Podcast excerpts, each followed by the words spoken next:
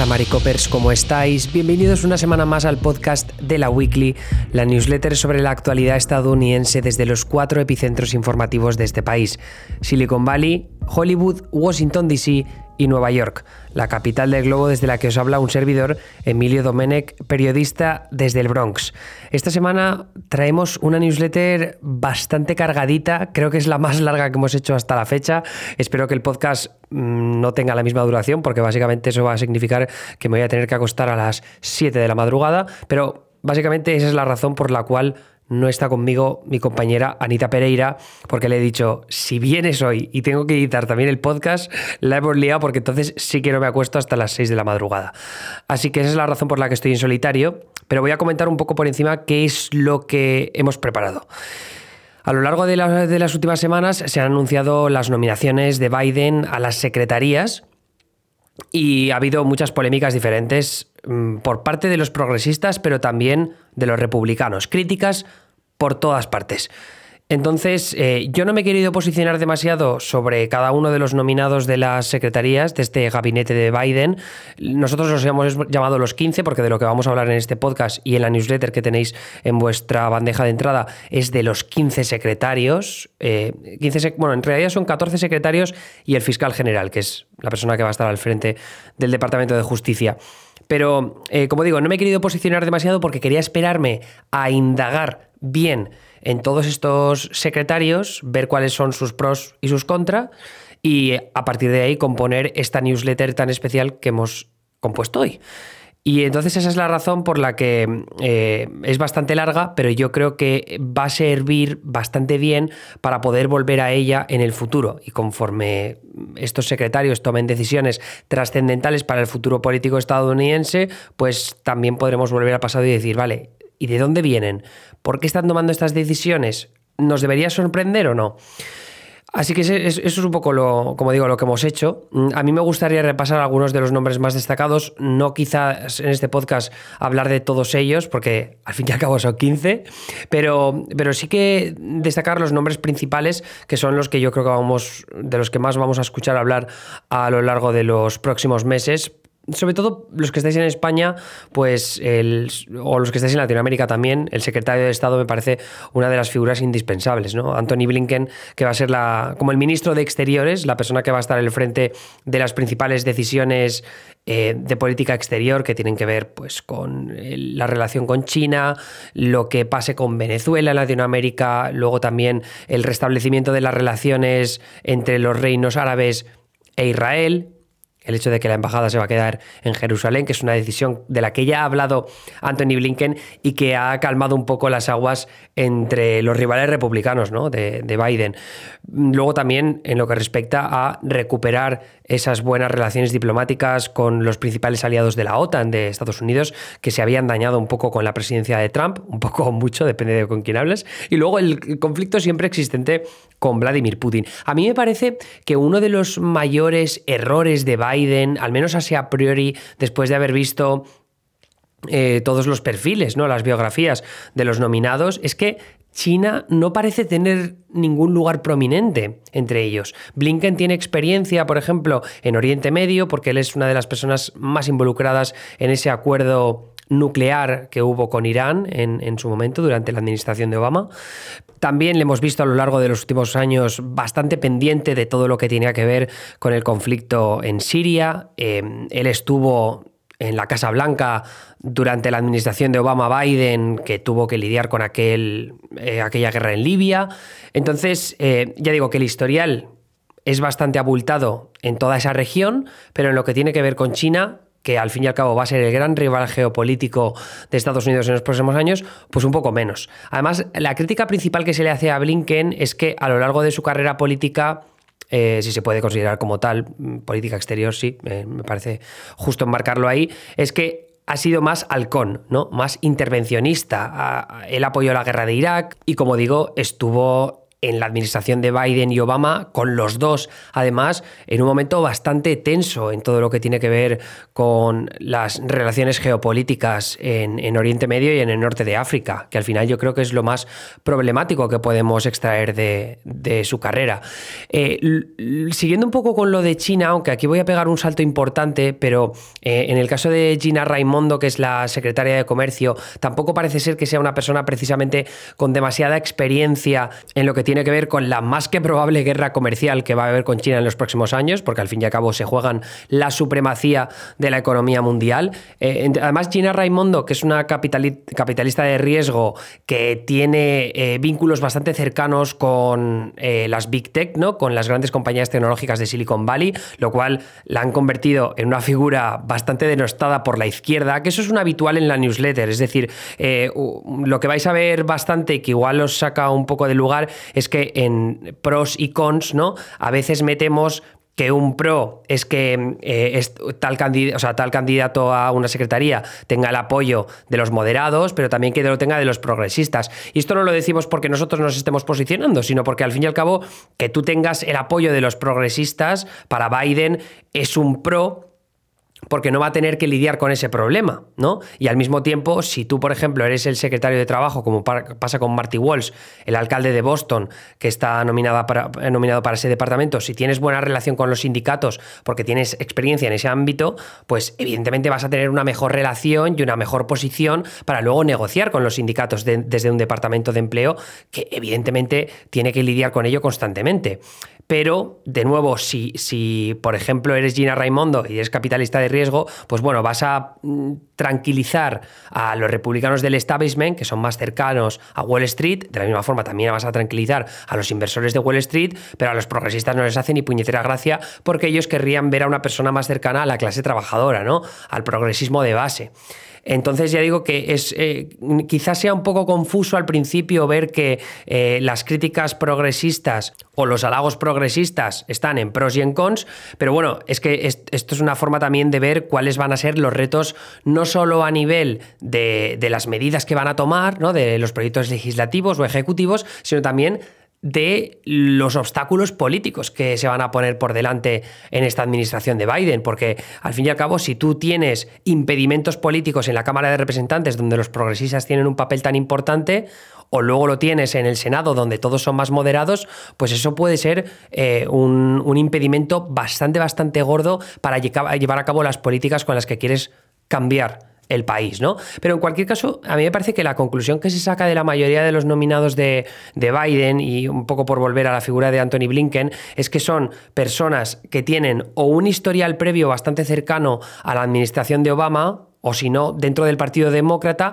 pero nunca demasiado tirando al progresismo. Es decir, son figuras moderadas en general que quizá eh, han tenido la misma tendencia que el Partido Demócrata en los últimos años, ¿no? Que es escorarse un poco a la izquierda, pero no demasiado. Kamala Harris es el perfecto ejemplo de eso, ¿no? Kamala Harris es una figura moderada históricamente, al menos en, en el estado de California, cuando fue fiscal general, pero luego cuando se ha hecho senadora, cada vez ha ido tirando más hacia la izquierda, luego se presentó a las primarias demócratas a la presidencia y adoptó algunas medidas bastante progresistas como Medicare for All, que luego, sí, toda la controversia de que no apoyaba Medicare for All del todo, porque luego por este lado ella no quería gastarse tanto dinero, que no sé qué, entonces no es una verdadera progresista, pero bueno, está dentro de esa parte del espectro ideológico de los demócratas que, como digo, empiezan desde un poco, un, tanto el, el establishment moderado, pero se han escuadrado un poquito a la izquierda para contentar a una base demócrata que al menos en las grandes ciudades cada vez es más progre.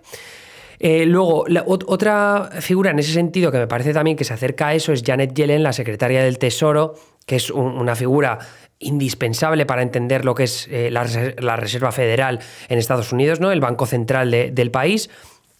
porque ha sido eh, la primera mujer que ha tenido un papel tan prominente en esa organización, si se puede llamar organización, y entonces ahora pues va a tener un puesto que es más de un tinte político, no, no tanto de administración,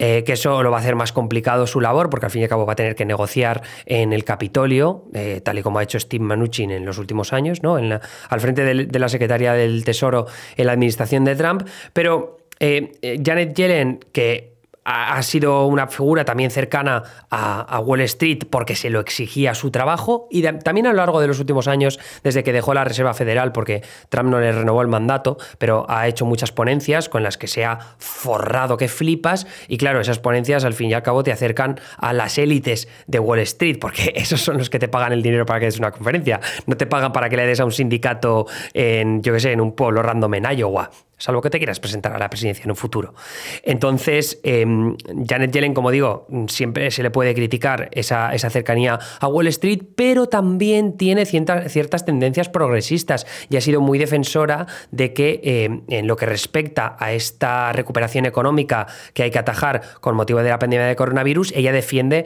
que se inyecte dinero por parte del gobierno federal. Así que esto, pues como digo, no la mete dentro de los moderados, porque si quiere meter cuanto más dinero mejor para reactivar la economía, la mete más en el, en el ala progresista, no en el ala de Bernie Sanders, Elizabeth Warren y Alexandria Caso Cortez. Pero bueno,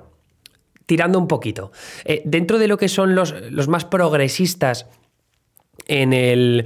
en, el gabinete de Biden podríamos hablar de Deb Haaland, que va a estar al frente de la Secretaría de Interior. Deb Haaland, que es la primera nativo americana que está al frente de ese departamento, que es además un departamento que lidia con todo lo que tiene que ver con eh, propiedades federales, ¿no? con terrenos federales protegidos, en este caso, que es algo que la administración de Trump eh, pues ha hecho bastante mal para aquellos que mm, disfrutéis con el medio ambiente y con lo bonito que es Estados Unidos a nivel de paisajes. Bueno, eh, la administración de Trump sí que es cierto que ha aprobado eh, algunas medidas para proteger ciertos terrenos federales o incluso especies, pero por otro lado, o sea, por otro lado ha atacado bastante a todas esas Em, esos terrenos federales para la posibilidad de que haya exploraciones pues, petroleras, por ejemplo. ¿no? Entonces, Deb Haaland lo que va a hacer es ir en contra de todo este programa, proteger eh, las reservas federales que hay en Estados Unidos y además que ella siempre ha sido muy opositora de los combustibles fósiles, que esto le va a granjear bastantes enemigos, es algo que hay en los cons, ¿no? de, en las contras de, de su perfil, pero básicamente porque es que que tú te pongas a la industria petrolera en tu contra puede ser eh, muy perjudicial para, para tu mm, futuro político. Y en este caso no solo hablo de Deb Haaland al frente de ese departamento, sino también de Biden, que es una figura moderada, y vamos a ver cómo lidia con esa relación. Eh, luego, en, en, lo que respecta a la transición ecológica, ahora que estoy hablando ya también de los combustibles fósiles, ahí destacan dos figuras. Una es la de Pete Buttigieg, que se ha criticado mucho que su falta de experiencia evidentísima, ¿no? Porque el tío solo fue alcalde de South Bend, Indiana, y bueno, tiene experiencia en poner tres o cuatro calles, en, eh, tres o cuatro calles en una ciudad de 100.000 habitantes, pero lejos de ahí no mucho más, ¿no? O sea, él como candidato a la nominación demócrata a la presidencia, pues sí que defendió medidas contra el cambio climático como parte de una transición ecológica de las nuevas generaciones, pero mm, poco más, ¿no? Entonces él va a estar al frente de un departamento que probablemente vaya a lidiar con ese probable potencial paquete de infraestructura de 4 billones de dólares, que es una absoluta barbaridad de dinero, para reformar puentes, eh, construir nuevas viviendas públicas, todo dentro del contexto de la transición ecológica. Eh, entonces, claro, para, para Pete Buttigieg es un cargo muy bestia que puede llegar a ser muy importante sobre todo, o sea, no solo para lo que es el futuro de Estados Unidos, sino también para su futuro político, porque Pete Buttigieg al fin y al cabo es, es de, de, los grandes talentos, ¿no? De las futuras estrellas del Partido Demócrata, si no lo es ya. Así que tiene por delante que demostrar bastante para, para que eh, Biden no se arrepienta de haberle puesto ahí. De la misma forma, Jennifer Granholm, que fue eh, fiscal general y gobernadora del estado de Michigan, que se ha convertido en una figura también bastante destacada en todo lo que tiene que ver con la transición ecológica y, la relación también con las empresas, eh, los fabricantes de coches, porque ella, al ser gobernadora de Michigan, pensad que Detroit General Motors, ¿no? Y tal. ella estuvo al frente de Michigan durante la recuperación económica tras la crisis financiera de 2008. Entonces, ese apartado de tratar con las manufactureras lo tiene en su historial Granholm y por eso ella está en ese departamento, lo cual me parece que, juega bastante a, su favor. Y luego en lo que respecta al resto de nominados, eh, uno de los nombres que más os va a sonar seguro es Merrick Garland, el que va a ser probable fiscal general de Estados Unidos. Merrick Garland, que además historial como abogado, no solo eso, sino que desde hace ya un par de décadas ha ejercido como juez de una de las cortes de apelaciones más importantes de Estados Unidos, que es la del circuito del Distrito de Columbia. Él está allí desde, no, desde, he dicho dos décadas, pero sí, más, más o menos, desde 1997. Y de todas maneras, él no es conocido tanto por eso, que debería serlo más por, por ese título, sino porque fue nominado por Barack Obama en 2016 al Tribunal Supremo para ser uno de los nueve jueces del Supremo después de la muerte del juez conservador Antonín Scalia. Antonín Scalia, una institución del textualismo, es decir, la Constitución hay que leerla tal y como se concibió, por tanto eso te mete más del lado conservador del aspecto judicial estadounidense. Entonces lo que hicieron los republicanos en 2016, cuando se acercaban las elecciones, quedaban bastantes meses, pero bueno, bloquearon, porque tenían la mayoría en el Senado, esa nominación de Garland, se esperaron a las elecciones, ganó Trump y luego Garland pues se tuvo que ir al carajo